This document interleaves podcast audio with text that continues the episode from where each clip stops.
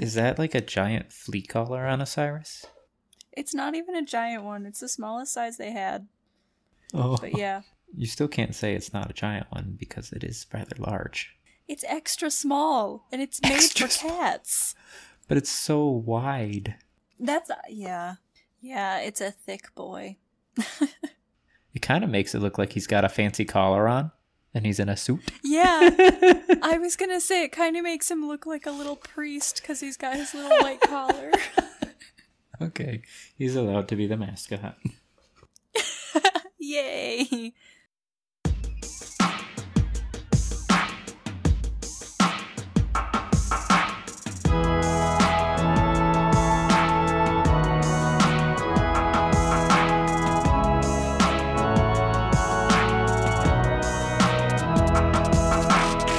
Hey, pals. Hey, buddies. Welcome to the Hybel Study. The only time where the terms God and stoned actually lead to a good time. If you haven't listened before, awesome. We are a couple of former Christians. And what we like to do here is hash out what more realistically could be happening in these Bible stories. And ultimately, what these characters might have been experiencing while living through all of this. Because we still know that there are great spiritual takeaways in this big book. But those have been muddled in way too much dogma for 2,000 years now. So, feel free to get your Bibles out, follow along. Or, like in church, just listen and take our word as fact. Her name's Mary, my name's Justin. Now that that's out of the way, we're going to start our study by looking to a popular daily devotional Bible study called Experiencing God, written by Henry Blackaby, Richard Blackaby, and Claude King. Well, just just to kick this off, this is this is day five. This is the end of Unit One. Wow. We've made it. We've made it to the end of the. We haven't made well, it yet. we're making it to the end of the first unit tonight. That's fabulous. What happens if an asteroid hits my apartment and then we never even finish? All right, this? negative Nestor. Nestor. None of that. Yep. None of that sad talk. No asteroids are hitting your apartment. Anyhow, Day, five. I'm ready. Heck yeah. Frickin' let's do it. Okay, cool. I was waiting for that. I really needed like your blessing. Well, my blessing is here. Take it. It's all yours. Okay, well, we got to focus on the Bible right now. so, uh, day five is called God Works Through His Servants, Part Two. There is no electric boogaloo. Oh, yeah, if, if you don't remember from last time, we're talking, um, going through each of his individual realities and comparing them to, well, he says we'll identify three similarities in the lives of Bible characters through whom God worked. But let's see what happens when we get there. God reveals what he is about to do. That revelation becomes an invitation to join him. And uh, right there is that's that's like it's like the chart backwards. God reveals, and then it's invitation. But over here on his chart, number three is invitation, and then number four is when God speaks. Mm-hmm. Now, now it's a business thing. You're so right, though, because it does feel like it becomes a business thing. It starts out as this relationship, and then it turns into an an invitation to be like an employee, not even like equals, just an employee type deal. You know, become a servant. Yeah, like oh, I have this plan. Do you want to like do this thing for it? Yeah. like yeah. Do this for me. Or, but it's not really an invitation. It's like I have this plan for you to do this. Are you gonna do it? yeah, yeah, like. It, it'll be it'll be great. It'll be for the greater good. It'll help humanity. You'll help others. Okay, that was just the blurb. We have a long one. It's like, and I don't know why he cut it in that spot. Oh yeah. Like he he could have fit one. Like in day like part one has his introduction and, and three realities. Yeah. But then uh, day two has the other four realities, and then like a whole other lesson or something looking like tacked on like that worth of content. Right. Yesterday, you studied the first three realities of God's working with Moses. Now look at the last four. Reality four God spoke to reveal himself, his purposes and his ways. So this is Exodus 3 2 to 8. And I mean, I'm just going to be reading what he has in the book. There the angel of the Lord appeared to him in flames of fire from within a bush. God called to him from within the bush, Moses, Moses. Well, I did that wrong. There's no question mark. Moses, Moses. And Moses said, Here I am. Do not come any closer, God said. Take off your sandals, for the place where you are standing is holy ground. Then he said, I am the God of your father, the God of Abraham, the God of Isaac, and the God of Jacob. The Lord said, I have indeed seen the misery of my people in Egypt. I have heard them crying out because of their slave drivers, and I am concerned about their suffering. So I have come down to rescue them from the hand of the Egyptians and to bring them up out of that land into a good and spacious land. So yeah, he's totally just like misplaced them. They got somewhere. How did they get to this? Sorry, I was looking it up here in my Bible. I don't know if this is going to be the same exact paragraph structure he's got, and then there's ellipses at one point. I don't know if he's breaking anything else up. So Yeah, that's why I was. I'm gonna open up. You know, I'm gonna go to the Bible, and then you know from there we can have a conversation. For sure. You know, it's kind of weird to me how he does say two to eight, but he omits like a full verse. But then in other places, he's like skipping around and saying these exact verses. So why not just do that here? Right. It doesn't make sense. Like verse 3 is, And Moses said that I will turn aside to see this great sight, why the bush is not burned. Moses has said out loud to himself that he's like, Oh, I'm going to walk over there and look at this bush on fire. that, that the Bible just has him saying that to himself out loud. That's funny when you say it that way, but that is exactly what he's saying. so he was just like, oh shit, this bush is on fire. I should probably do something about it. And it's me. It's just, it's just God. It's fine. It's just me. Oh, yes, yes, yes. It kind of feels like when don't come near me. It's like somebody's just fucking hiding behind there talking to him and doesn't want to get caught. They're just like trying to get their attention, his attention, and like tell him what they want him to do, get him to do what they want him to do. They know that the way to do that is Uh huh. pretend to be fucking God. How do you do that? Let's light this fucking bush on fire and hide behind it. Don't come near me, because I don't want you to actually fucking see me through the fire.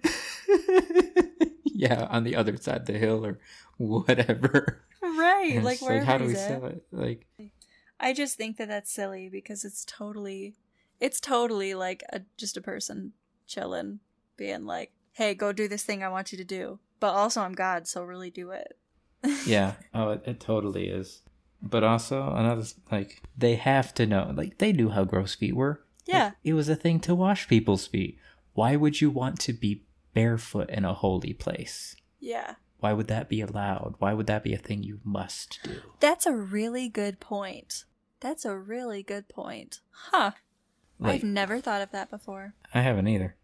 Okay, how does this reality for? God spoke to reveal himself, his purposes, and his ways. So he's like, okay, that's the best lie someone was coming up with because no one's really thinking about it. Because back then, gods were also very, like, still weren't necessarily perfect. Yeah. They all had their Yeah. flaws. Like like the Greek and Norse gods. like and the people knew that and that's why the lie of i've seen this so i'm gonna come help worked to moses Yeah, totally. Because god's busy. He's got lots of other things to do. He must attend to the more important things. yes. This is well before the holy spirit time. The holy spirit doesn't exist really yet. That's such a weird concept to me. well jesus infants the holy spirit. I know, but it's I I had never thought of that until you had said it and it just kind of blows my mind. but but yeah he revealed a literal fuck ton to him right now and completely going forward a lot like what happened to all the he's not going to tell you a single thing what to do to whereas we know with moses it's going to be very much these are the specific things i want you to do Mm-hmm. this is the perfect example of being a tool and everybody be like well moses is so great i want to be just like moses Yeah, Moses. Oh. It's like if nobody else can be, you know, a Moses anymore, like they know they're not allowed to. Then like they're, you're just not going to get that level of prophet. Then this example should not be given to people who can't attain that, which also means that this is, you know, a elitist type level thing. Yeah. You will never be as good a prophet as Moses. Damn. But it also brings to the to the table where is this religion going if you can't ever have a prophet this good ever again? Just saying. Like well, it's not supposed to go anywhere. It's supposed to stay in the Bible, remember? Jeez. Yeah, but isn't it supposed to reach everyone? Isn't that the whole point to reach everyone and save everyone? The whole point is to reach everyone. And I'm like, yeah, everyone can be reachable. But then another conversation, you can talk to someone and they'll be like, yeah, God has a plan and he'll only reach out to those he knows he can reach out to. And it's like, okay, well, then he's not really trying. Yeah, I would agree. Anyways, we have another verse for this. And this one is uh, Numbers 12, 6 to 8. Okay. I um let me look at the beginning and see what it says about numbers. Yeah, that'd be helpful. Oh, here we go. Some have objected, however, the narrator does not seem to like Moses himself.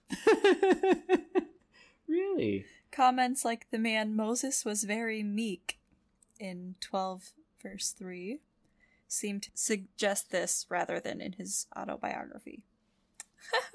so what's 12:3?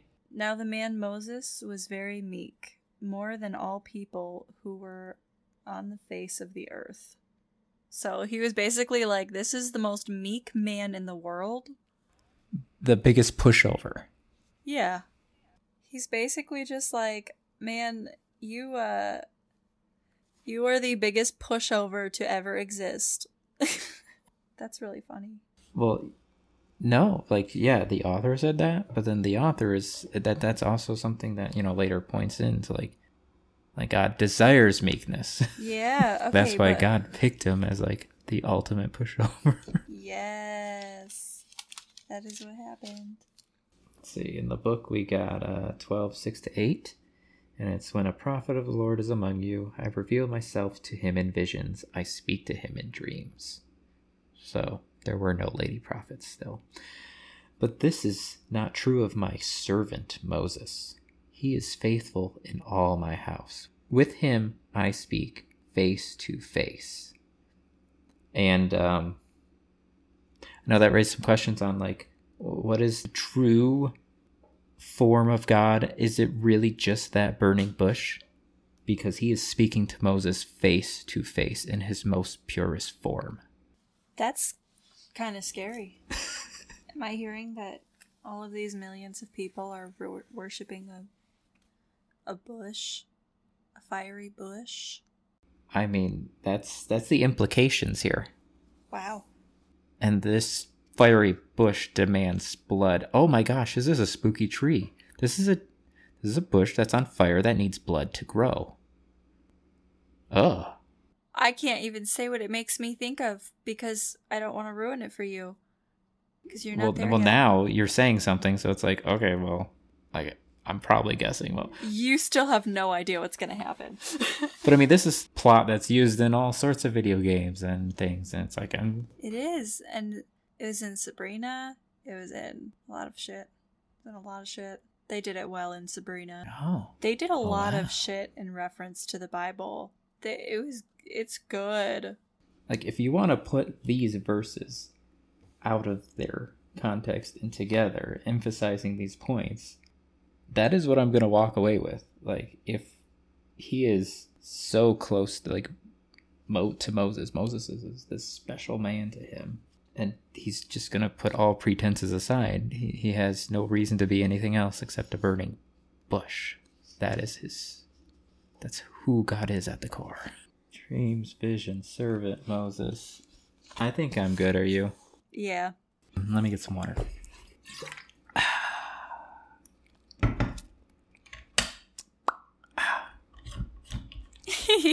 that was a very satisfying drink sound. Thank you. I've been doing pour on water. Me too. Okay, reality number five. God's invitation for Moses to work with him led to a crisis of belief that required faith and action. Moses expressed a crisis of belief when he made the following statements to God. Now, this is Exodus 3 11 and 13, 4 1, 10, and 13. So we're missing a lot of other stuff that's going with this conversation. Anyways, Moses said, Who am I that I should go to Pharaoh and bring the Israelites out of Egypt? Suppose I go to the Israelites and say to them, The God of your fathers has sent me to you. And they ask me, What is his name? Then what should I tell them? Uh, what if they do not believe me or listen to me and say, The Lord did not appear to you? Oh Lord, I have never been eloquent, neither in the past nor since you have spoken to your servant. I am slow of speech and tongue. Oh Lord, please send someone else to do it. I just like how after nine it's like, oh, I've seen this depression, and ten's like, come, I'll send you to Pharaoh that you may bring the my people, the children of Israel, out of Egypt. and then it's like, what? I'm just a shepherd. What are you talking about, flaming bush? Right. Like, what the hell are you asking me to do? It's like, I don't even know your name, but you want me to go to this place in the middle of this insane fucking crisis that's happening there and just demand that they free them.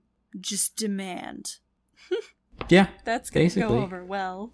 So, so um, funny. from what he's put alone, he has never talked to God before this. Uh, like he says down here, I haven't since you've spoken to me. Like that makes it seem like a long time. But just a couple verses up, he's like, I don't even know your name or who you are. You've just introduced yourself as all these people, and you're telling me to do something. Okay, but right after he asks, like, you know, they'll say, like, what what is their god's name? Because you know all the gods have names, and you haven't told me your name. Like, what what, what god are you? whatever. I don't know. Right. And he's just like, what, what? Uh, God said to Moses, "I am who I am." Oh shit. At this point, God is just like denying the existence of the other two gods in, in the same pantheon that he's in. How? He's just, he's like, I am God. He won't give them his name. He won't give him his name. He's, I am who I am. I am God. I feel like that's a denial of the other two gods in his pantheon. Not Jesus and the Holy Spirit. They don't exist yet. And I mean, with the the whole um, you know rivalry with Baal a lot, it's like, and the fact that Baal just literally translates out to Lord because that's just what we have. Like, wouldn't Yup. Baal then be the Lord of Lords? And now this other god is like, I'm mad at him. I need to take him out and take his place. And that's why he's the God of gods. It's one of his names. Well, yeah. Uh, uh, He has lots of of names because he's always Oh, the yeah. best of it. Yeah, he has to be. He's yeah. There can't be anyone better than him at anything. Otherwise the world won't work. Which is exactly why he is the god of jealousy, and it perfectly makes sense. It all. After I I I heard that, I was like, man, that all makes sense. He is absolutely the god of jealousy. He just gives you those bursts of the good feelings, or you know, there's also the chance that these that I bet these people are like, because I still get that feeling without the Holy Yeah. Spirit, with with my witchy stuff. Like I get that feeling when I'm when I'm doing my practice and my craft and When And you're I'm just doing something that's important to you. yeah, I I don't like commune with gods and demons and I don't do all that shit. I'm just doing my stuff and it's so meaningful to me and I get that feeling. It's self care. Yeah. Taking a moment for yourself to Yes. to try and pr- improve yourself for the future, for the better. Absolutely. Absolutely. And so I feel like that is one aspect of it, but to go even deeper, because I know those feelings that people are talking about when they say you can't explain that.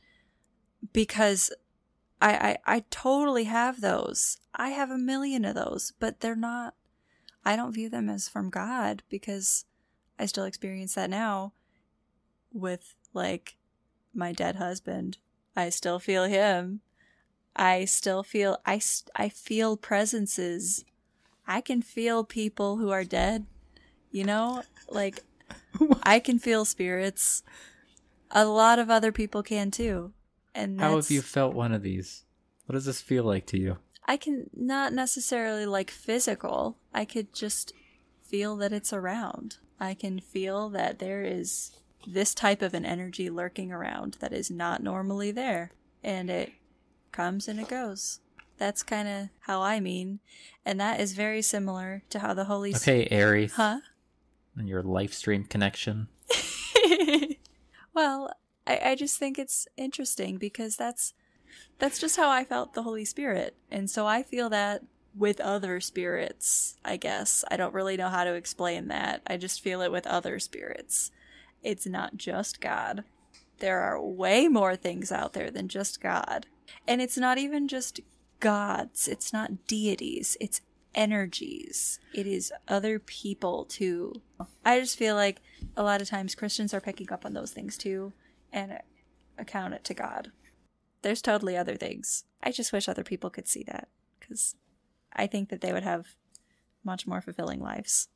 Uh, see, Michael would explain that as interactions with a being on another dimension. Fuck yeah, I'm so here for those theories. Because they're like, who know the twelfth dimension or or whatever. It's like they can interact with every dimension below them, but those dimensions can't necessarily see them unless they present themselves in a way if they physically can or if there's some sort of shadow or something and it's mm-hmm. just it's no different as going down to the example of like we're just ants like they have their own business and it just kind of happens like yeah, totally. Um, so they're not worried about it Yeah, I find that that a really interesting theory. I I have um, a theory that that's a possibility of what deities are. They're just these higher level species than what we are. They're so advanced that like I, I can't remember how to pronounce what this theory like what the the scale is called. It starts with a K. There's four different levels of these civilizations and we're not even classified as a level 1 yet but essentially from where we are we're just like we're he gave like a decimal. It was like a we're 0.89 so we're on our way there but we can't get there with where we're at right now there are some major changes we have to make as a society in order to get there. One of those things that we would have to accomplish is world peace and we can't get there with where we're at right now. Um so that's yeah that's a whole different rabbit trail but um rabbit hole. There we go.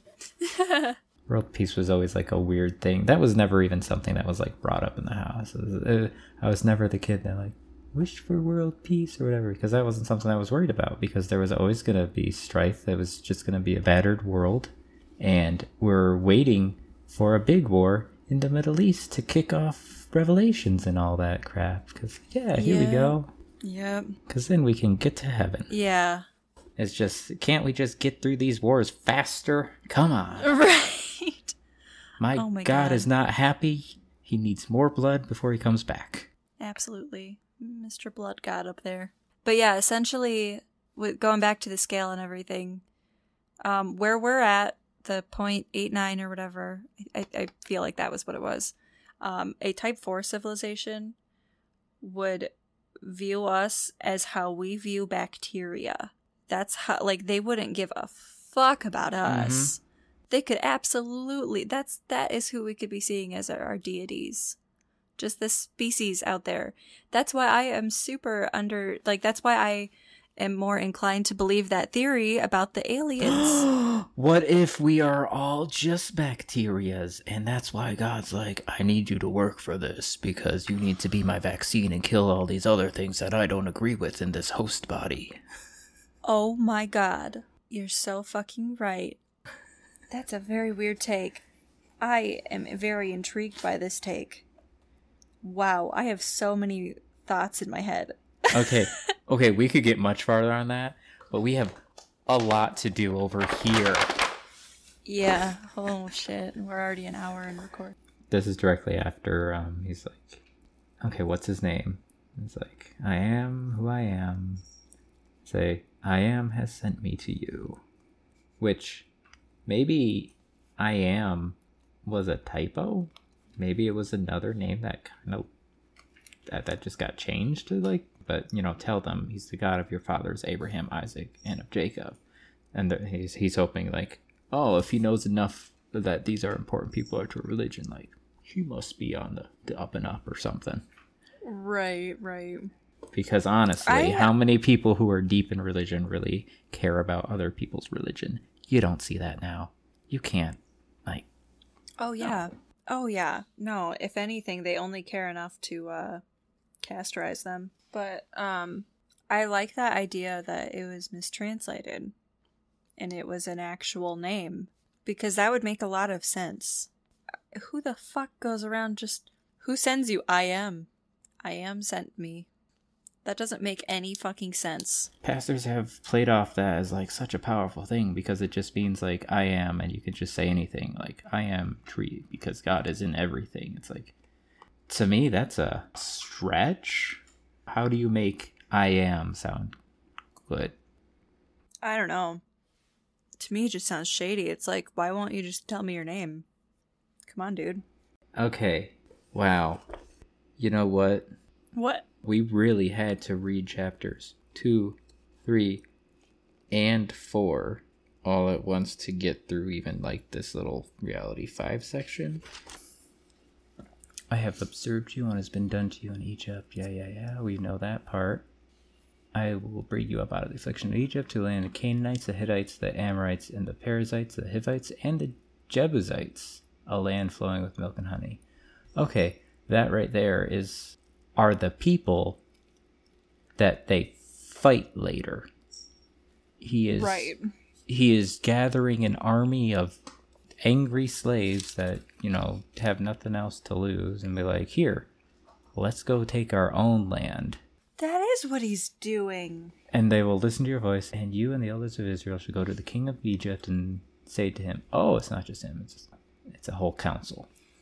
So it's not just moses. God needed more than just that. Say to him the lord the god of the hebrews has met with us and now please let us go a three days journey into the wilderness that we may sacrifice to the lord our god oh this was a trick Ooh. it's like oh d- don't worry we'll be back So much for I that. mean- I also wanted to point out, isn't there like, at least to my knowledge, I cannot think of any source outside of the Bible where they were wandering the desert, right? Uh, yes, actually, because the the Hebrews, the the Israelites, they were nomads that collected stories and fought people.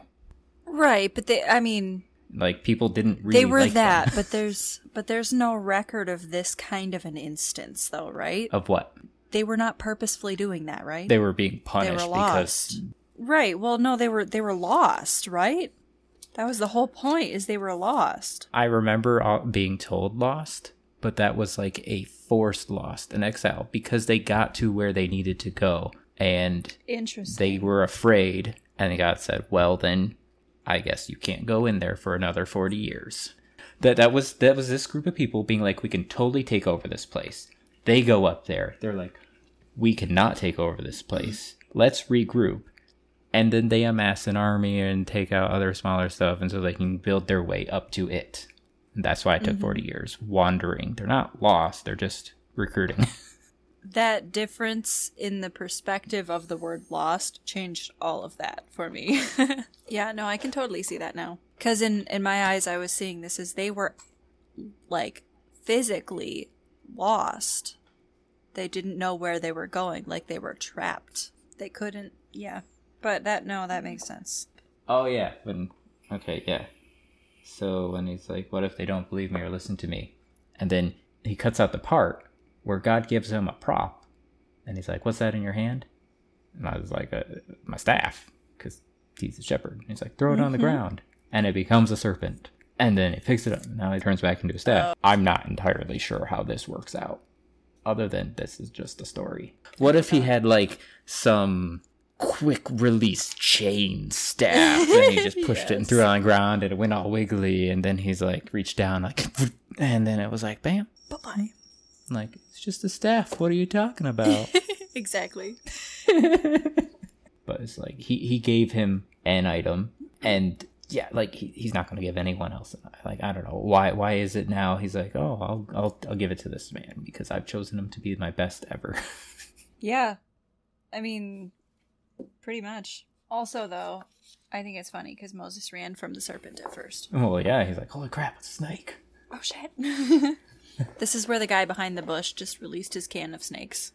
He's like, Uh, oh, and then like God is selling it now. Next, like put your hand inside your cloak, but uh, in the King James it says bosom. So he gives him the magic bosom, so that when he puts his hand inside it and he pulls it out, and it looks like he's sick, and then he puts it back in and pulls it out, and it's healed. It's like we're just doing, you know, up close magic to to trick some people. That's funny. Oh, and then he's like, "Oh, and don't worry, if they don't believe you, pour some of this water on dry ground. It'll turn into blood or something." Be like, he's giving him all these things. I don't know which one's gonna work, but you know, see all of this. yeah. Toby's, and then yeah, Moses is like, "Dude, I can't talk. Yeah. I've never been good at it. Like, why, uh, why me? Like, this isn't." And the Lord said to him, Who has made man's mouth? Who makes him mute or deaf or seeing or blind? Is it not I, the Lord? So that is kind of like a weird thing. It's like, okay, well, that, that that that's the verse to use to be like, yes, you are made perfect in God's eyes, and God chose to give you whatever disability or thing that makes your life hard because it was perfect. I feel him. like that's such a weird flex to have because it's like, well, why did you make Yeah. them that way? What purpose does that serve? Like, why couldn't you have just made them how you intended to make everyone else? Like, why you gotta give me a fucked up brain? Why? What's the purpose? Lord's like, look, I I did this. Like, look, you'll be fine. I'll be with you and tell you what to say. And he's like, and Moses is like, please send someone else. Then verse fourteen, chapter four, a very. Then the anger of the Lord was kindled against Moses. Okay. So the Lord has approached a man uh, eh, that didn't know him, said, I have all these plans. And this man's just like, Look, I got out of Egypt. I just want a simple life now.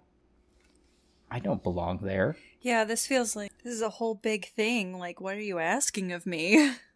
Why is God coming to this in anger? And then, He does not like being told no.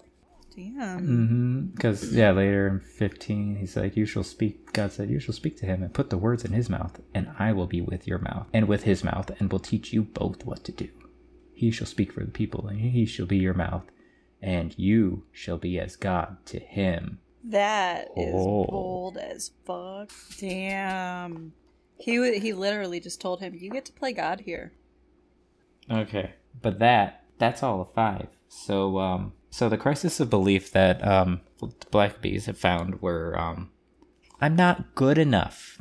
Even though well that's what he's saying, it's like this is not my place. I don't know why you're coming. Right. I want to go back to an earlier crisis of belief in Moses' life when he realized he was a Hebrew and saw a slave driver like torturing a slave and was like, This is not cool, bro. And he stopped him and then he ended up killing him in the process. He just he he snapped. He had no idea. He had all these emotions. I don't know. Like he has no idea what to feel about anything. That is a crisis of Oh, belief. totally. And he chose to like leave the Egyptian life behind. The people he saved then went back and like, okay, crap, they're gonna come after this Egyptian guy. Like, and they took him back. And the, the dad's like, what the? Why is there an Egyptian here? And they're like, no, no, don't. He he saved us. And he's like, that man's gonna marry my daughter. Yeah. Like, We're gonna be rich. Like, he just here you go. Okay, this is another tangent, but like the Bible is just a bunch of mixed up civilizations with the different stories because I think the most prominent one that people take away from the Bible is like, oh, you know, women for marriage are the commodity and the currency because you know you'd want more women to show how you rich you are. You can get as many as you want. You want to keep getting them, and you can trade with them. And you, if you have a woman, you could sell it to a man that wants it. This is a weird way to talk about this, by the way. No, I get it, but but, that was one context. But at this time, and we go back to other things in the Old Testament, it was very much about okay, the man was the commodity and the woman was the currency. Because when a man got married, he'd leave his family and join his wife's Mhm. family. This may have been started as like a societal thing of like, don't worry if you can't have a son because, you know, other people will have sons. You can have someone to be able to help you out because women can't do that hard work or take over your business or Mhm. anything. So then you're like, okay, well, you know, like you can, I'll, I'll pay you my daughter and then you can, you can do my work. I'll have you to continue on and help me with this. Mhm. And that's where this was. He's like, "Look, thank you so much. You're gonna marry my daughter, and we get we can go out here and just be shepherds. I'll have you tend to my flock for me." And that was Moses' life after that, until he saw a burning that was bush. Moses' life until that one fateful day when he saw the burning bush. when he got too fucking high watching some sheep. Yeah. Heck, he was probably just Oh dehydrated. God. He was like, "Is that bush on fire? The fuck is my staff a snake?" exactly. Like this is this is all delirious stuff of a man who was out in a hot climate for just a little bit too long. Oh, this is going to be a long episode. Hey, I think that's fair because Reality 5 takes parts of the first half of 3 and parts of the first half of 4.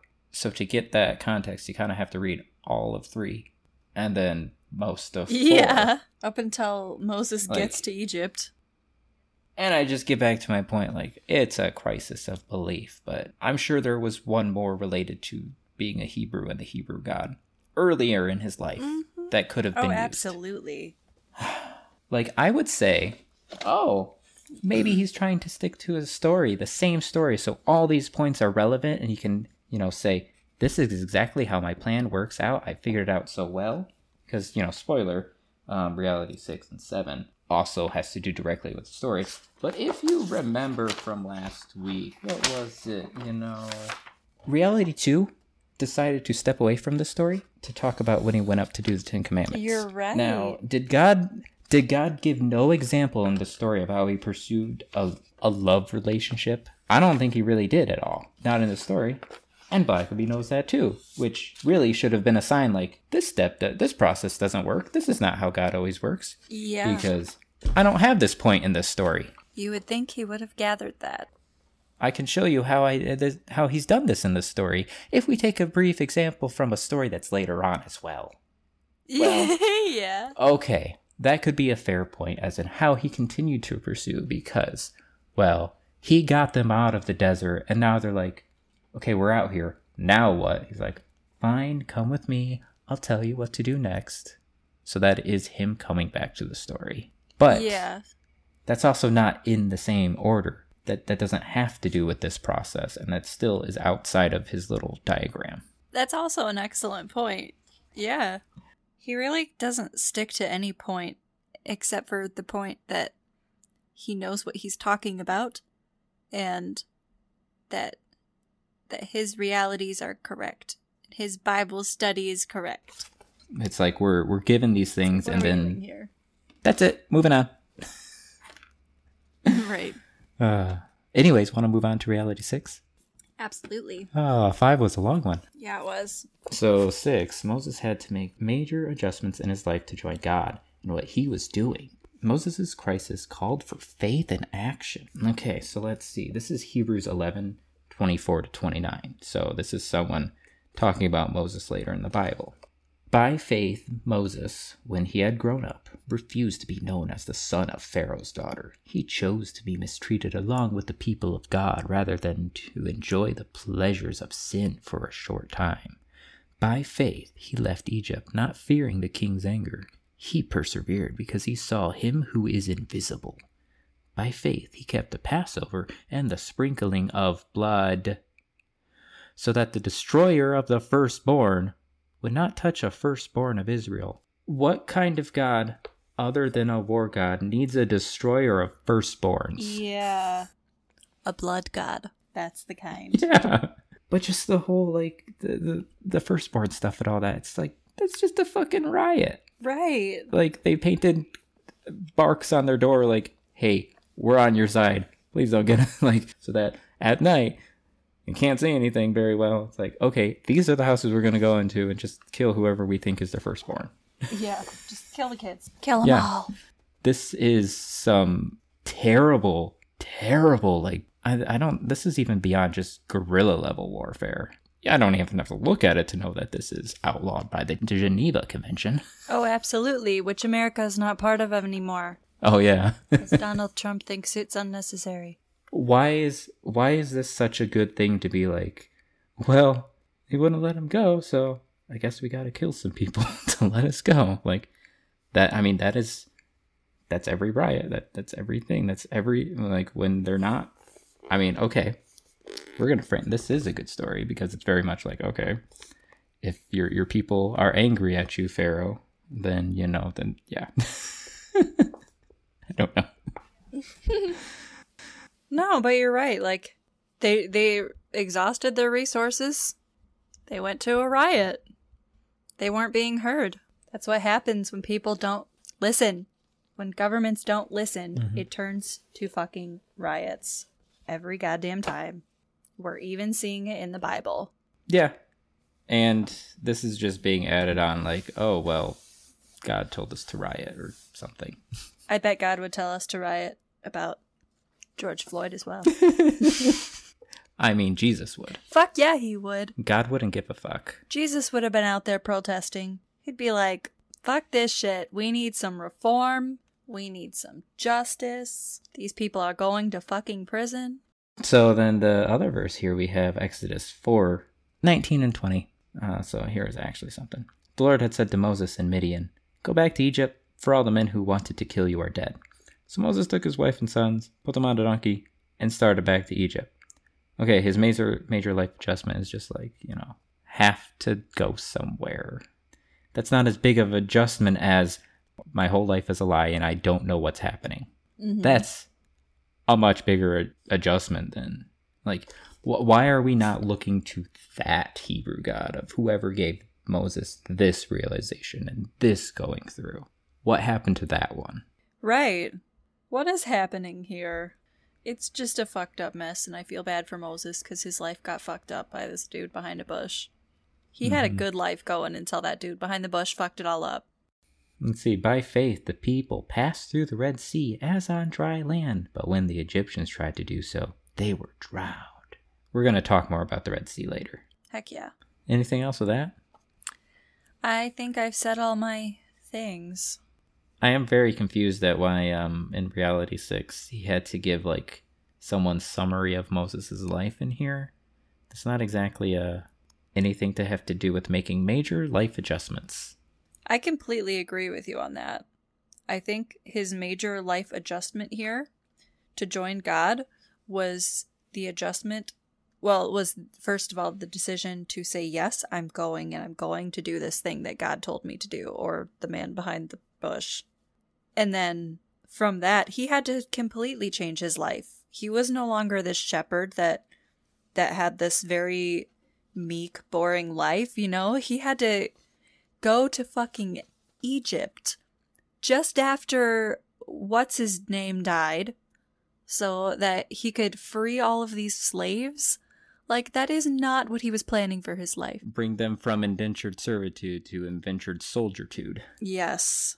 Yes. So he went to go release these people so they could do what they want with their life because God told him to, or the man behind the bush. And, um, Okay, but here's the thing. When else in history ha- have Christians been like, oh, this man is telling us to free slaves, we probably should listen? Never, literally never.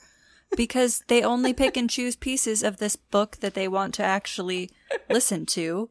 So now, when we're in real life here and we still have real life slaves, they're like, oh no, that couldn't be real. We already freed the slaves. They're free.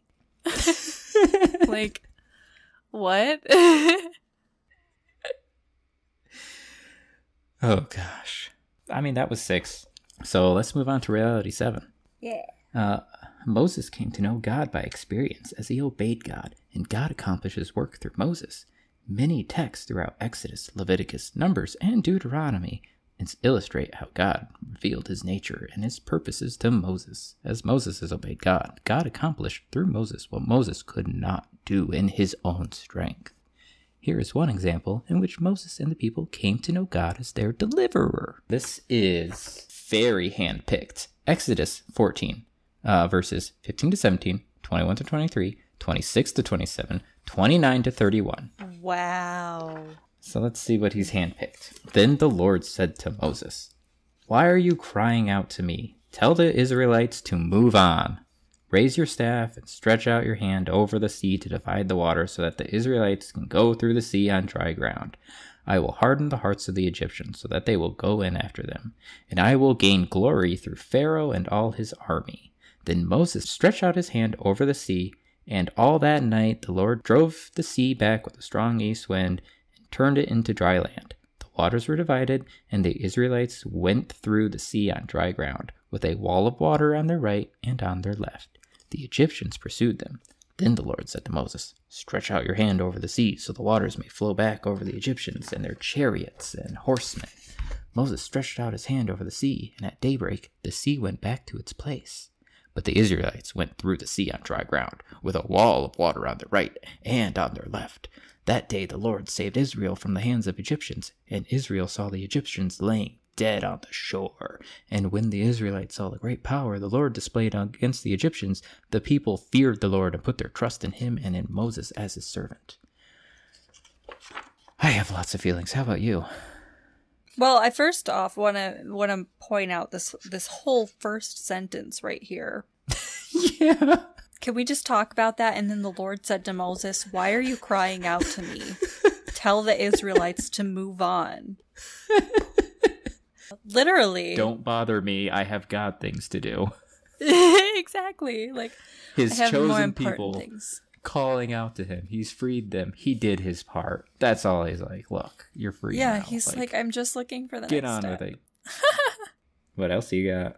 Um, I think that the tides play a huge part in this. I know. You- I, I will let you start, but I want to before we get into that. That Uh-huh. line, and I will gain glory through Pharaoh and all his army. Okay, here is more signs to a, a god of war because he's gaining glory by destroying an entire army in one swift movement. Like, Yeah. Yeah, totally. Totally. I feel like this is absolutely like a case where it's like there's a little sandbar, you know? This was a very small section. There's a tide. They can, when the tide's low, they can just walk across. That's that's exactly it because everything you learn growing up is it is instant snap for me. You learn your whole life that it's instant. And i'm surprised he didn't like cut that part out of this part. It took all night to go away and come back. You get a limited window. This person knew about this spot. Bring him to here. We'll have some time to cross. Just like other places in the world, a famous one being Mount St. Michael. These people are not going to be able to cross the Red Sea in a night, Oh, absolutely. especially not. when God has already given up on them. I just pulled up a map here too. It's very far away. Yeah, yeah. Because, like, well, here's my thing. So the Red Sea does border Egypt, but it's like the actual big part of the sea is so far down. So it's like I'm really inclined to believe they weren't actually at the Red Sea. I think they were way up at the top here, which is like a little canal. And it would totally make sense for them for there to be like a little sandbar.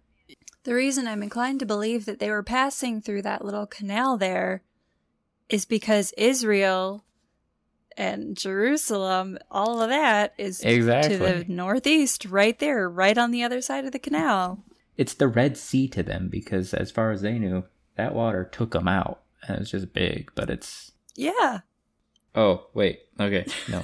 the wall of water thing. I was I was trying to Yes, the that. wall of water. again like this is directly a different visual than what he just said of like, oh, the the winds moved the sea out and you know it, it, it's separated it and it's gonna it's gonna go back in. This is Mhm. not describing the force like this is now where people get the instant thing. And they just hear wall and think like that's a better visual they're just making walls and they're crossing it on the bottom of the ocean because that that makes god have power. I don't think it's a wall. I think it's something derived from like just a barrier as in you know they're crossing this they can't go into the water on either side like it's it's not a vertical wall but they can't go there and it's just a word that was like oh it's kind of like a boundary whatever like oh like oh wall what we use and so then this word was wall was used Yeah. incorrectly in this space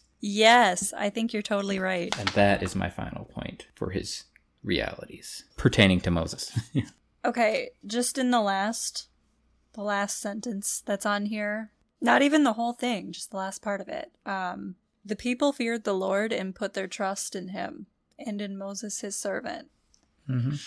That's something that here and throughout the Bible has always bothered me since forever. I hate the whole fear of the Lord thing. It's like i hate having to fear something you're supposed to love Yeah, those two don't go together. It- okay, it's like the Dirty Head song. In the end, there's only fear and love, okay? So they're not, they're complete opposites. They're complete opposites. the jedi would say that they're the same because you know love leads to fear and and all that stuff so you just can't have either of them love doesn't lead to fear. The Jedi's are full of shit. Well, it does because then you love someone, then you're afraid that they're gonna die, and then you gotta keep them alive forever, which is what every single Sith Lord basically did. No, because then that leads to so many more issues. That's why you have to have fucking goddamn empathy. if you're going to be a Jedi, you have to think about other people. Living forever doesn't mean being happy forever or being No. healthy forever. no, Oof. But golly, I think it's all bullshit. You should not be fearing the thing you love. You shouldn't because that's a diff- that's a totally different kind of fear. okay, Um, yeah, I, I get you- that fear because fear- it's like sometimes it's like, oh, would expect from you, and it's like this, oh, but it's it's not a, Yeah. like a, am I gonna do something wrong to earn your wrath? Right, right. Like even going back to Moses with the burning bush, where God's anger was kindled, you know, at Moses, and I was just like, he's he's so angry, he's so angry, and he cannot be told no. Mm-hmm. Moses tried to tell him no, and God refused. He did not accept his no. Moses did not consent, and, and God said, Fuck your non consent. I'm going to keep pushing until you do. Yeah, That is what happened. And I think that that's bullshit, and that is the root problem of so many toxic relationships. And that is why they're so they're found so much in in Christian culture. That sucks, but it's true.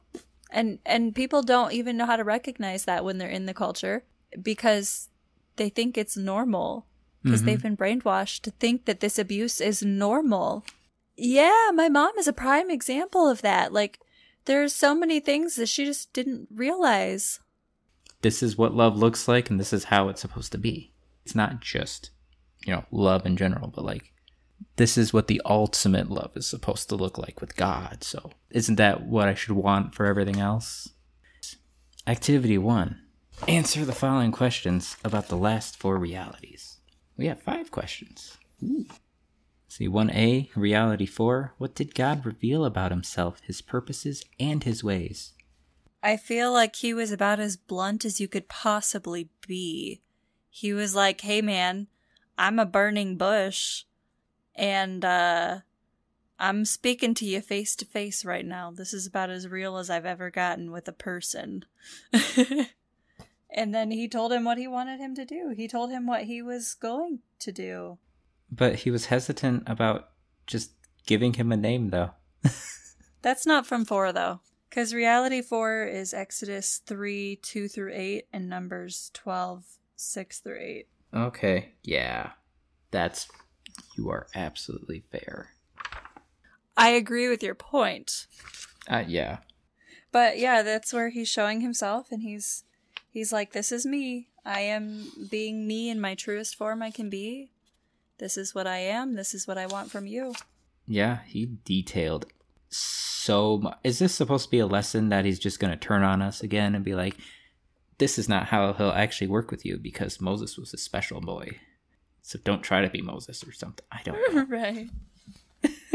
I don't know. I just feel like it's a prime example of how God's like, "Oh, you're my chosen." He's he literally has a cycle of abuse. He's like, "I love you. You're so special."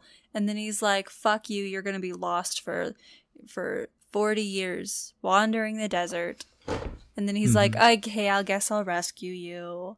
I love you so much again. Here, let me bless you. literally, a cycle of abuse It's exactly it. the same goddamn cycle of abuse every kid with their psycho parent has ever lived. Like, oh my god. Wow. I have never tied that cycle into him, and I need to write that down. Good job. Thanks.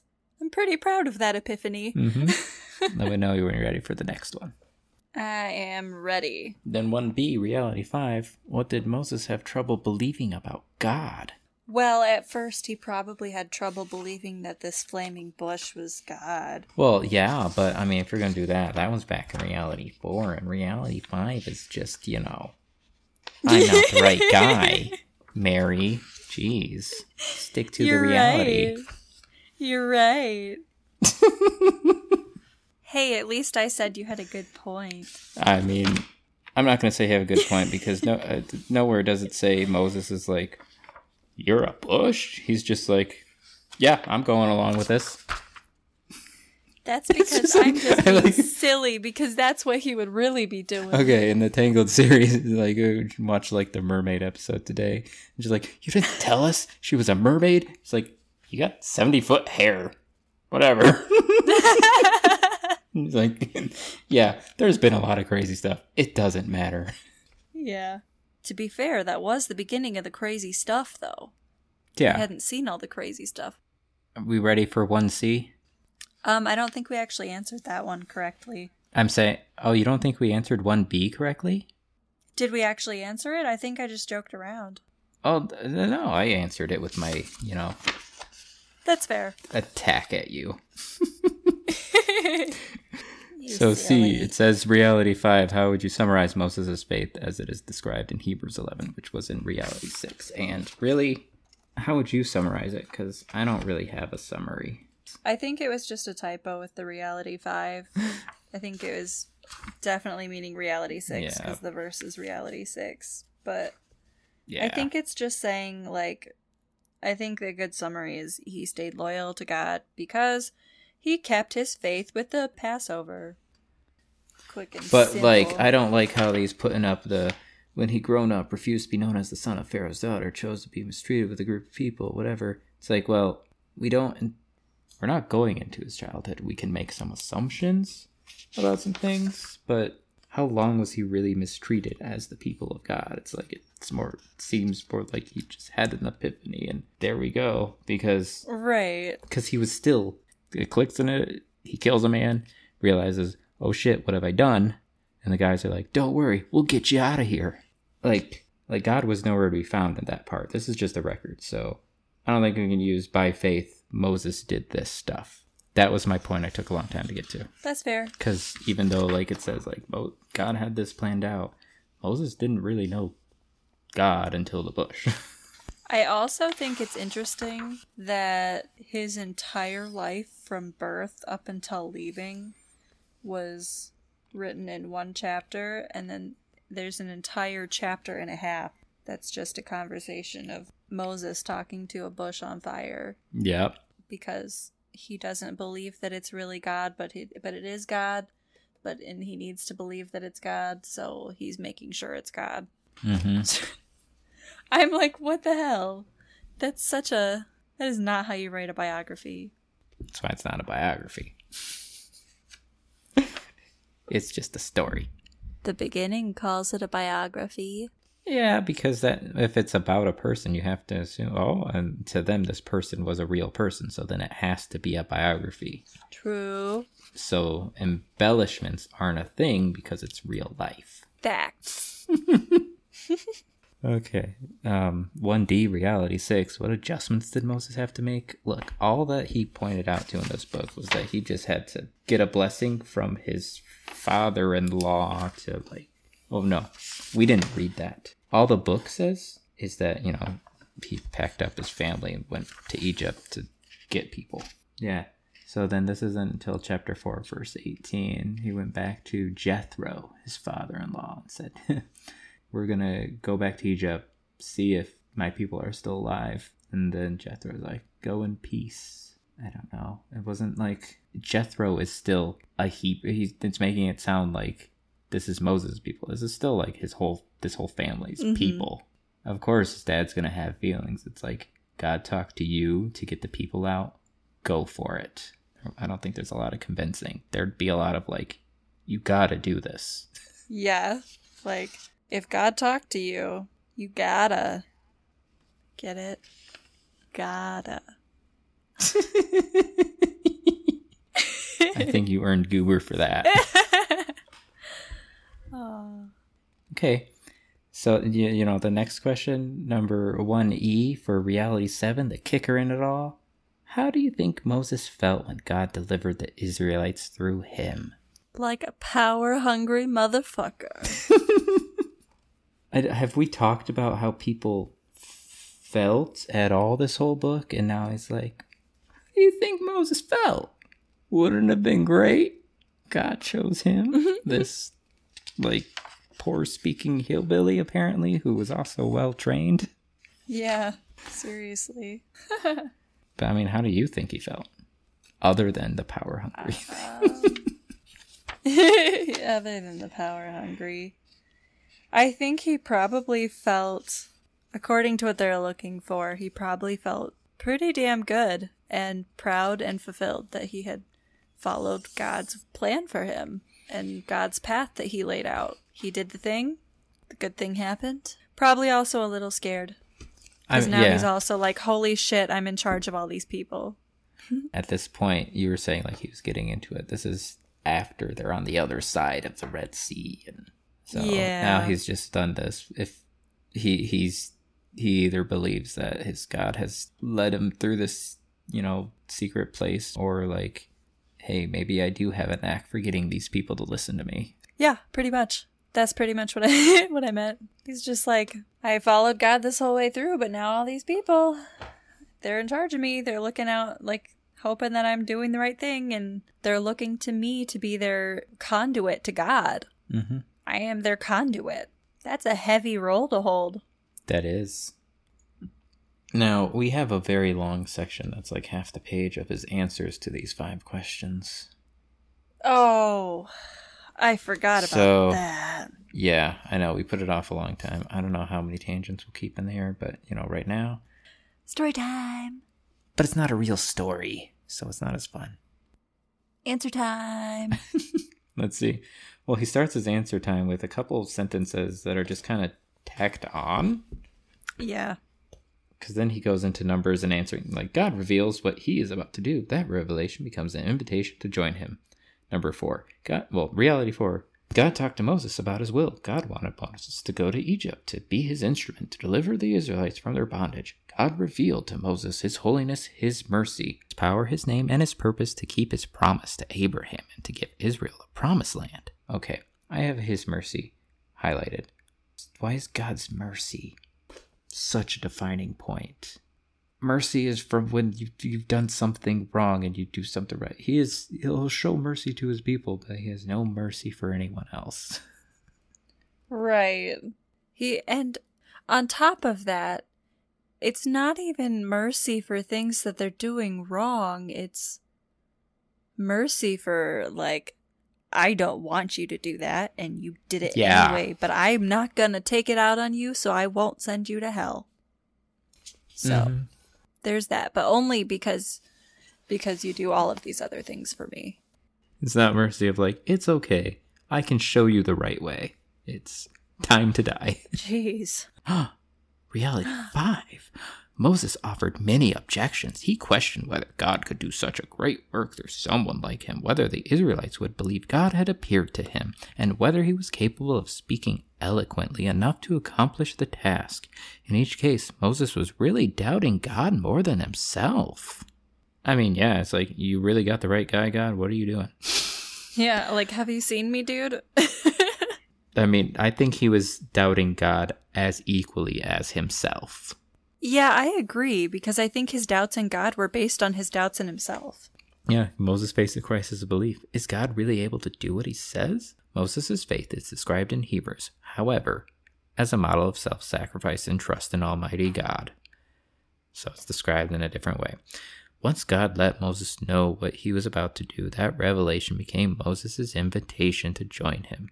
Again, revealing before invitation, which uh, is more realistic. The invitation and the speaking part, it's weird why he's got that separated out. It's it's just all conversation. Just say conversation. And that sounds so much better. Yeah, totally. No, reality six. Moses made the necessary adjustments to orient his life to God. Moses had to come to the place where he believed God could do everything he said he would do. Then he had to leave his job and his in laws and move to Egypt. His in laws were his job. Yes. He, this was not his dream job. He was not like, oh man, right. I I feel like his leaving his family, like his his in-laws and everything, and his job are equal in one category rather than two separate things, you know, cuz they were they were pretty intertwined there. Yeah, then he moved to Egypt. After making these adjustments, he was in a position to obey God. That did not mean he was going to do something all by himself for God.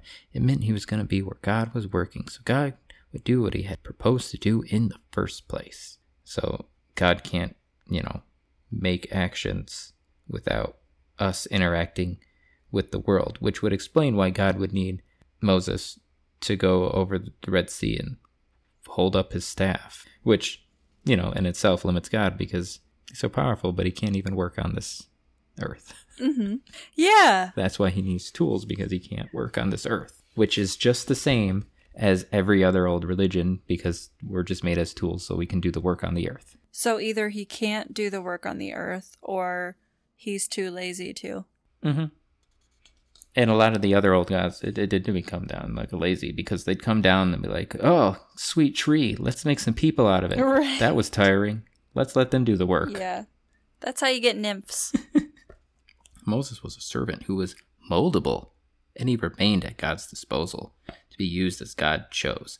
Okay, going back to before, we're not all multi tools that we can be anything. He wants most people to just do one thing, but he needed one person to be the Swiss Army knife. yes, he was like, all right, this guy, he's going to be my everything. mm-hmm. He's going to be like my ShamWow. I can use him for anything. Insert clip of Billy Mays. Even Abraham, who was like his favorite person, like supposed to be God's favorite person, he's the start of the religion, is is not supposedly shown the same respect from God that Moses is shown, and that's weird. It's like maybe I went wrong on Abraham, but I got to keep this promise. This is when he was done totally. with Abraham on The Sims, and he's like, time to start a new one. yeah, he was like, all right, who's next? Moses. Okay, but now that I have my computer set up, I need to start playing Sims Yeah, you do. streaming it. You're you're gonna stream that? I think so. I think it would be really fun. Saint Mary plays The Sims. Oh, yeah. And see, okay, I've been thinking about this and I was wondering, okay, where do I even start? This is perfect. I just start with Abraham and then I go to Moses. Perfect. There you go. Now, are you gonna just do your own thing, or are you gonna try to like reenact the Bible? I have no idea yet. Okay, We're going to figure it out as it goes. that is fair. Anyways, God accomplishes His purpose through Moses. When God does a God-sized work through your life, you will be humbled before Him. Okay, or you just you're just humbled in general because like I can't believe you know I was able to work this hard and get through it. Yeah, I did all this. Let's see, seven. So this is how the author thinks Moses must have felt. So there's a right answer to how he had to feel. Moses must have felt unworthy to be used in such a significant way. Moses obeyed and did everything God told him. Then God accomplished through Moses all he intended. Every step of obedience brought Moses and Israel to a greater knowledge of God. Wow, I did not pick that up at all. I didn't either because I completely disagree with it. Yeah, like the only time he felt unworthy when he was literally saying, I, I am not worthy. Why are you picking me? But then he's asking after the Red Sea. Yeah. After this point, he's already done a bunch of shit that God's like told him to do, and he's seen all this stuff. He doesn't, he's not going to feel unworthy. Yeah, you're right. He's like, whoa, this guy can do all this? And he's talking to me? Yeah. Okay, it says because next to it it says see Exodus six through one or six one through eight. yeah, I don't, I don't know if we've read six, one through eight. Have we? yeah, I don't think we read anything in six. was that was that brought up in the lesson let me double check 14 um 4 3 4 3 yeah he's bringing up a verse we didn't even get into Yeah.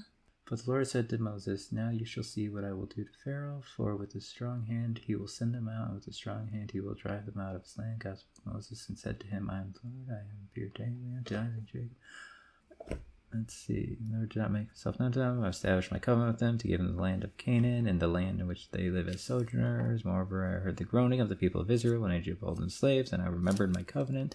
Say therefore to the people of Israel, I am the Lord, and I will bring you out from under the burdens of the Egyptians, and I will deliver you from slavery to them, and I will redeem you with an outstretched arm, with great acts of judgment. I will take you to be my people, and I will be your God, and you shall know that I am the Lord your God who has brought you out from under the burdens of Egyptians. And he was the last one. I will Yep. bring you into the land I swore to give Abraham, Isaac. I will give it to you for possession. I am the Lord. That's just a lot of rambling. Like, Moses didn't say anything to have any feeling. This is just God having verbal diarrhea at him about what he's got to do Yeah. But I want to go back to the context of like where he is supposed like, you know, Aaron, you are God to Aaron. Like I speak to you and you speak to this. I don't think that ends at just Aaron because we're getting very specifically in verse 6. Say therefore to the people of Israel, I am the Lord and I will bring you out from under the burdens of Egyptians and I will deliver you and I like if Yeah. and I will be like is it is it like Moses is now supposed to be this entity of God? He is the God? He's God's conduit. He's the conduit for God. Well, yeah, but it's to make it easier as in like he is exactly God because there is no one else in him because he's just a tool. So at this point, yeah, he can be God. Yeah, that's what we were slightly touching on earlier. God basically told Yeah. him, "All right, you get to play God to them. Like you are this is your turn. You get to play God now." Because I don't want to have to keep dealing with all these little things. So you be in charge. Yeah. you be the God. I'll help out when things get real tough, but I don't want I'll be mad about it. yeah, that is. God has the power to like actually take care of this multitude of people supposedly, but it's like I don't want to do it, Moses. So you do it. Yeah. yeah, man. Okay, so now we're gonna get into another point he's gonna make for this lesson. Uh, what can one ordinary person do? A wonderful scripture that has helped me at this point is Elijah was a man just like us. He prayed earnestly that it would not rain, and it did not rain on the land for three and a half years. Again he prayed, and the heavens gave rain, and the earth produced its crops. This was just, just what is JAS? What the hell? That's James. What? We're we're giving a what? That's no way to. I feel like that's always been. J A M. And okay, so it is like James talking about. Is this is this how we're gonna get other examples of how people did things now? We had you know I guess so. basically two full lessons about Moses, and now we'll get a paragraph about Elijah saying he was an ordinary man just like us. He prayed, God responded powerfully. That's the end of the paragraph. He prayed and it didn't rain. He's like, you know what? Fuck these people. I've said fuck a lot. Today's a fuck night. Yeah. But yeah, we get this weird thing, and now we're gonna, I guess, another one ordinary person. Let's see. When he, when God healed the crippled beggar through Peter, Peter and John were called before the Sanhedrin, the highest Jewish court in the land, to give an account of their actions. Filled with the Holy Spirit, Peter boldly spoke to the religious leaders. Notice the leaders' response. When they saw the courage of Peter and John and realized that they were unschooled, ordinary men, they were astonished and they took note that these men had been with Jesus. That's Acts 4:13 with emphasis added. I don't think the Jewish court, you know, were astonished in a good way because they didn't like Jesus or his people because Right. he claimed to be their Messiah, but he was not the Messiah of the blood god they worshipped and were expecting and wanting. He was someone else that came along and was like, Look, I don't like this stuff. I'm going to make a change, and I'm going to use their own words against them. That is exactly what he did. Yeah. He's like, and I'm gonna also try and prove that my God's better in the process. Well, and that that's I don't know if that's the tough part. Did he actually have a god? Or did he just use that as a way to reframe things? Like was his hmm. god an actual being to him? Or was it actually like just a set of code? That's interesting. okay, we're going to go back to more ordinary people. Yeah. Let's see. Yeah, the people you generally see in scriptures were ordinary. Their relationships with God and the activity of God made them extraordinary or extraordinary, however you want to say it. Did you notice this statement? The leaders recognized Peter and John had been with Jesus.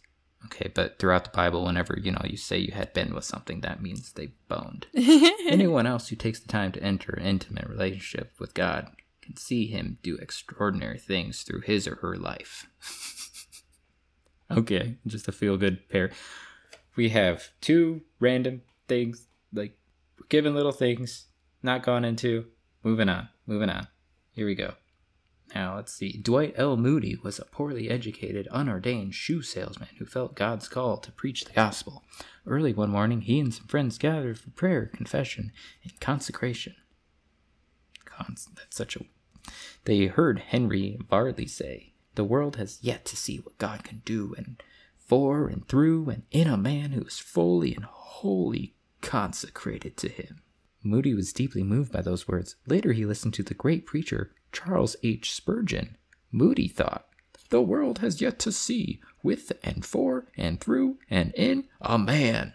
Varley meant any man. Varley didn't say he had to be educated or brilliant or anything else, just a man, not a woman. Well, by the Holy Spirit in him, he'd, Moody, be one of those men. And then suddenly, in that high gallery, he saw something he'd never realized before.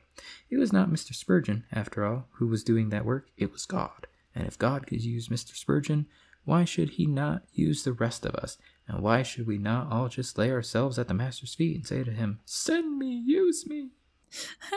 I like the voice added there. Thanks. Uh, just, let's see. Dwight L. Moody was an ordinary, ordinary person who sought to be fully and wholly consecrated to Christ. One ordinary Christian in the hand of Almighty God can do anything God commands, though this one common life God began to do the extraordinary. Moody became one of the greatest evangelists of modern times. He preached in revival services across Britain and America, where thousands and thousands came to Christ. So that's what he did. Also, his name's on, you know, a bunch of Bibles. right. You got anything to talk about that? Is this just try- like this is all to to go back to that whole one point of like, am I the right person? Yeah. It's like, you don't think you've covered that enough by now? I know. I feel like it's so I don't know, I'm struggling to keep to keep motivated with this part because it's like so drawn out for the same Mhm. thing it's like It is. But here we're on like activity two for it. dead horse. Could God work in extraordinary ways through your life to accomplish significant things for His kingdom? absolutely not.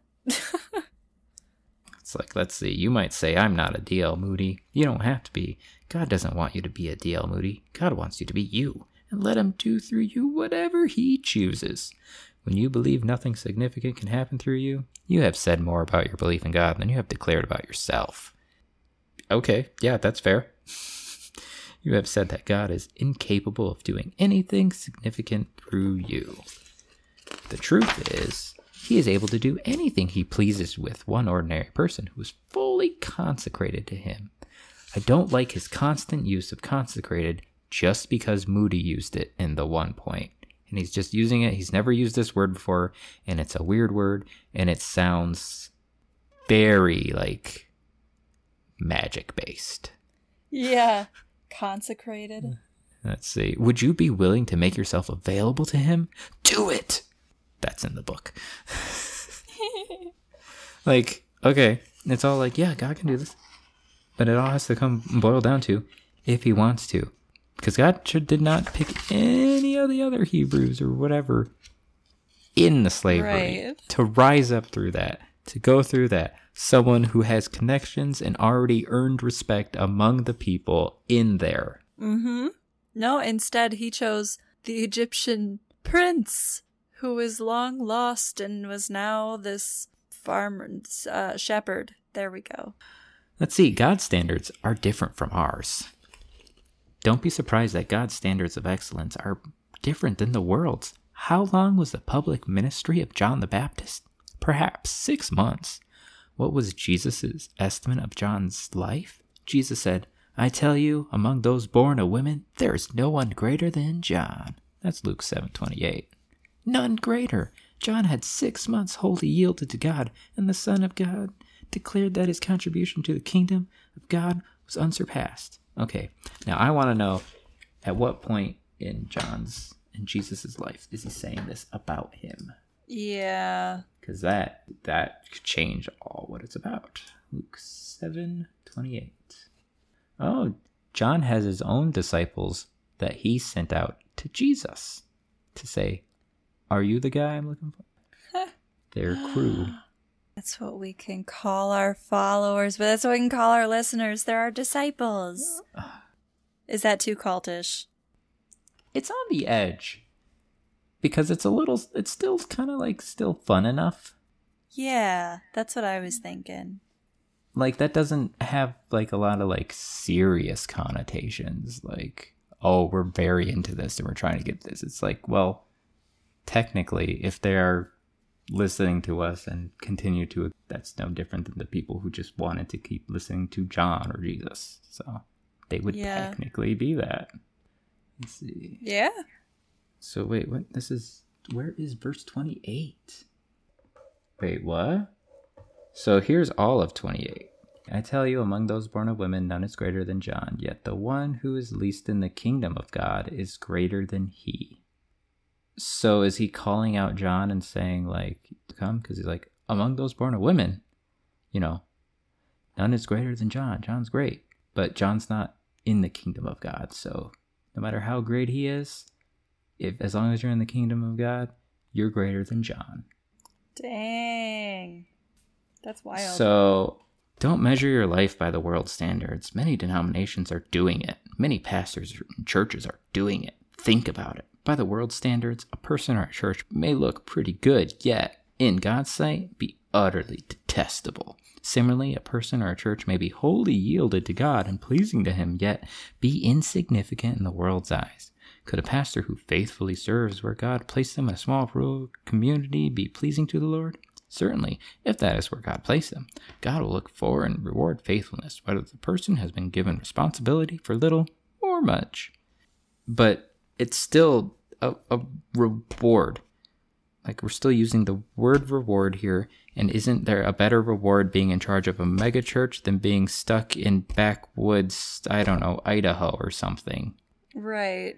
Because you're reaching more lives, so your reward would be bigger. You'll Yeah. have more jewels on that crown. Let's see. Last paragraph. Whew, we're so close. God delights in using ordinary people to accomplish his purposes. Paul said, God deliberately seeks the weak things and the despised things because from them he receives the greatest glory. See 1 Corinthians 1 26 through 31. Then everyone knows only God could have done something through them. If you feel weak, limited, or ordinary, you are the best material through which God works. So, yeah, Moses was a weak and a despised thing, like the most weak and the most despised thing, because God could get the greatest glory out of him. like, I Yeah. was able to work with this man. Look at that.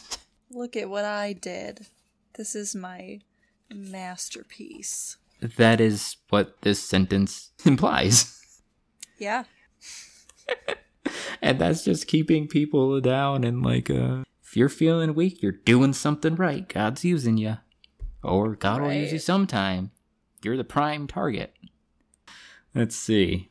So, activity 3, review your scripture memory verse and be prepared to recite it to a partner in your small group session this week. Ooh. Gosh, that was like over a month ago. Something about vines and Yeah. branches, whatever. You know the one. Uh, four. Spend a few minutes in prayer for your small group. Pray that the Lord will have a complete freedom to mold and shape and guide each one to be perfectly in the middle of His will. you better hope your friends do it too. strong, independent people, and we are doing great things in this world, and we are living our best lives with great morals. Uh, instead of a prayer, I, I decided to do positive affirmations. Positive affirmations. There you go. Yes. So we can get to our summary statements for this lesson, this long drawn out lesson. Which, wait, let's get back. God works through his servants, part two. I mean, overall, that was actually kind of on topic. Like, yeah, like Yeah. here's some examples of servants. Um, mostly just one character and brief mentions of other characters. Yeah. Let's see. The summary statements. God reveals what he is about to do. Okay, I feel as if that's been a summary statement every time, even though it hasn't. Right. Revelation becomes an invitation to join him. Yep. I can't stay where I am and go with God. Well, you can't stay where you are and make any sort of change, so it doesn't that's that's not specific. No. God is able to do anything he pleases with one ordinary person who is fully consecrated to him. Okay, stop saying consecrated. It's not your word. See, you think fantasy stuff. I think like sex stuff because I feel like my mom always used that word when she was talking about anything related to sex and I didn't like it. Like how? Like that's like having sex is how you consecrate a marriage. That's the sentence I'm hearing in my head. That's consummate. I know. Oh, okay. I'm telling you what I was told. okay. oh, that's the rest of the sentence. Uh, sex is how you consecrate a marriage to God. mm-hmm. So that's like the joining of the two becoming one unit to God for God. Okay. Well, then shouldn't sex be more important to Christians? Sex is very important. But that's the thing. It's important, but it's taboo. We don't talk about it. You do it so you have more kids, so you can make more soldiers for God. 100%. And for the intimacy, because you and your partner have to be close, and so that you can be a good unit for God. Because you have to be, you know, like the pyramid. You two are the base, and you, as you grow closer to God, you grow closer together. It's like, well, we have to do this, so you better. Yeah. Otherwise, you don't want God to punish our marriage or something if we're not trying to glorify Him with it. Right. Right. We have to glorify him through all things we do, including sex. So you better be shouting his name. And the last summary statement God's standards of excellence are different from ours.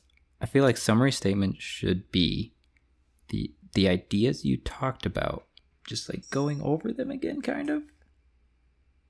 But these are basically just words pulled from parts of it. It's no different than using them as like the fancy quotes when he pulls them out.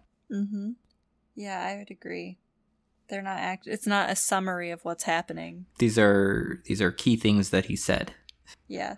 But are you ready to review this lesson and tell me what your the most meaningful statement or scripture from today was?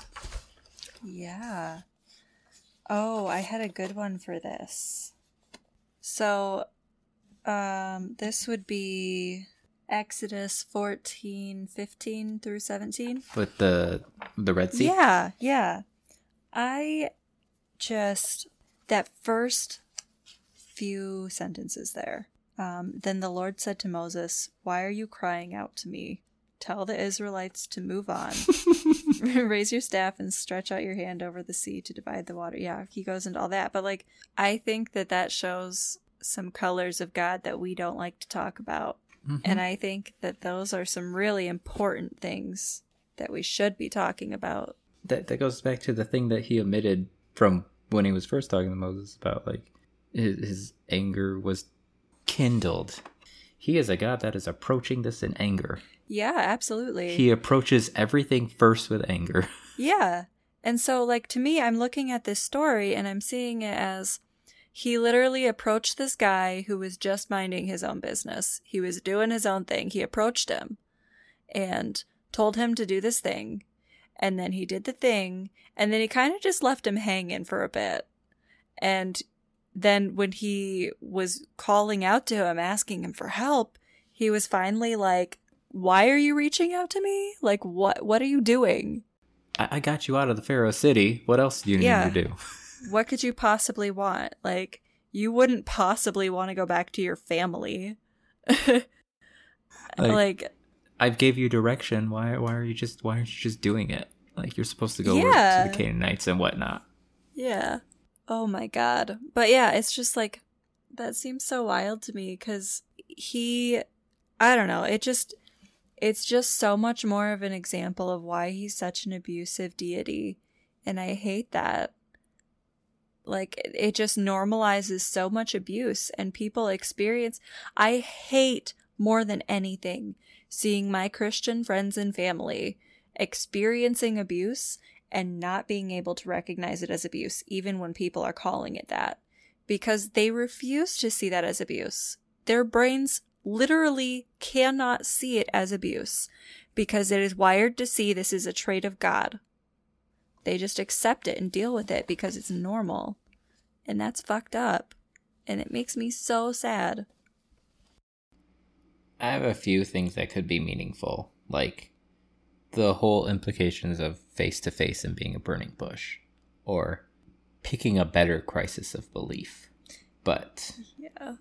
but what's really stuck in my head is that going back to last week, he couldn't find an example for reality two in this story. That's not until much later in the story. This he, he's not pursuing it. He's like, again, fine, I'll help you.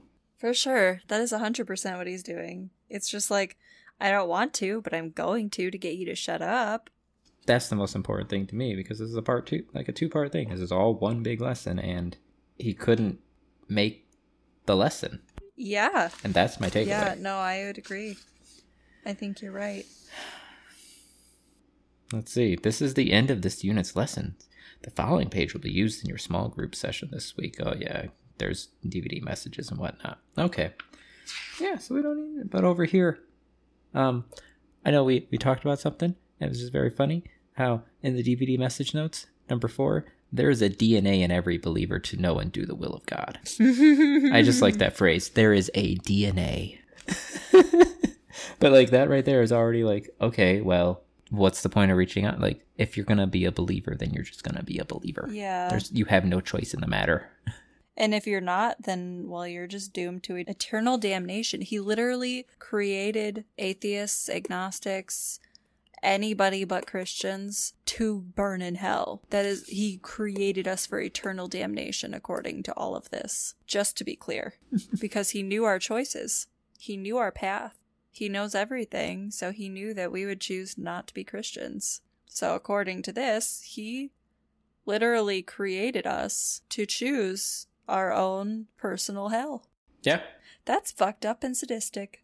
And apparently that was a very important thing that spun in a different way on the DVD messages. Damn. and I want to know if this is a, supposed to be like a full supplement thing together. Why wasn't that talked about in this last week? Like the other notes that put on it are all things that were brought up, but not that one. yeah. I'm very intrigued by this. I would like to know about this DNA that's in believers. Hey. Hey, pals. Hey, disciples. Hey, Mark. I haven't talked to you in a while. How's it going, Mark? We didn't forget about you, Dark Mark. We made it. It's it's been a very long unit 1, and I'm happy that we've gotten to the end. I'm excited to get back into it and get into the next unit. Yeah. We're going to have a lot of fun with it. I think the first unit is always kind of weird because you're really just kind of getting into it. Mhm. So, I think next unit is going to be even more fun for sure. Yeah, I hope so. Yeah, and like I mentioned at the beginning, I would love to interact with more of you guys on Reddit or Twitter. We're at the Hibble Study, H I B L E. So check us out. I would love to spend time just chilling on Twitter and actually getting to interact with you guys instead of getting distracted looking at weed articles. I've learned some interesting stuff, but I would rather be talking to y'all. Come interact with us. It'll be fun. Post on our Reddit. I'd love to hear your guys' theories. Theories are the shit. Anyways, thanks for sticking around. Hope you'll continue sticking around. Catch you later. See you, pals. Hey buddies, Mary here. If today's episode sparked something for you or you have questions for us, send us an email at thehighpriestbiblestudy at gmail.com. You can stay up to date on new episodes and merch releases through Instagram or check us out on Facebook if that's more your style at the Hibble Study. That's at the H I G H B L E study. Just to keep you on your toes, find us on Twitter at the Hibble Study. That's spelled the H I B L E study. Check out our subreddit, r slash the high priest, for references to some things that we've talked about in various episodes, as well as some memes. We also have a threadless shop, shop.thehighpriest.show. There's almost always new merch popping up there, so be sure to check back regularly. Or, if you want to just make it all that much more simple, all of these links are on our website, thehighpriest.show. Every link I've already mentioned, as well as some different platforms that you can listen to the show on. Rate us and leave us a review. We'd love to hear your feedback. And don't forget to subscribe so that you get notified of new episodes directly from the platform that you listen on. Besides, it's that much easier to share with your friends when it's at the top.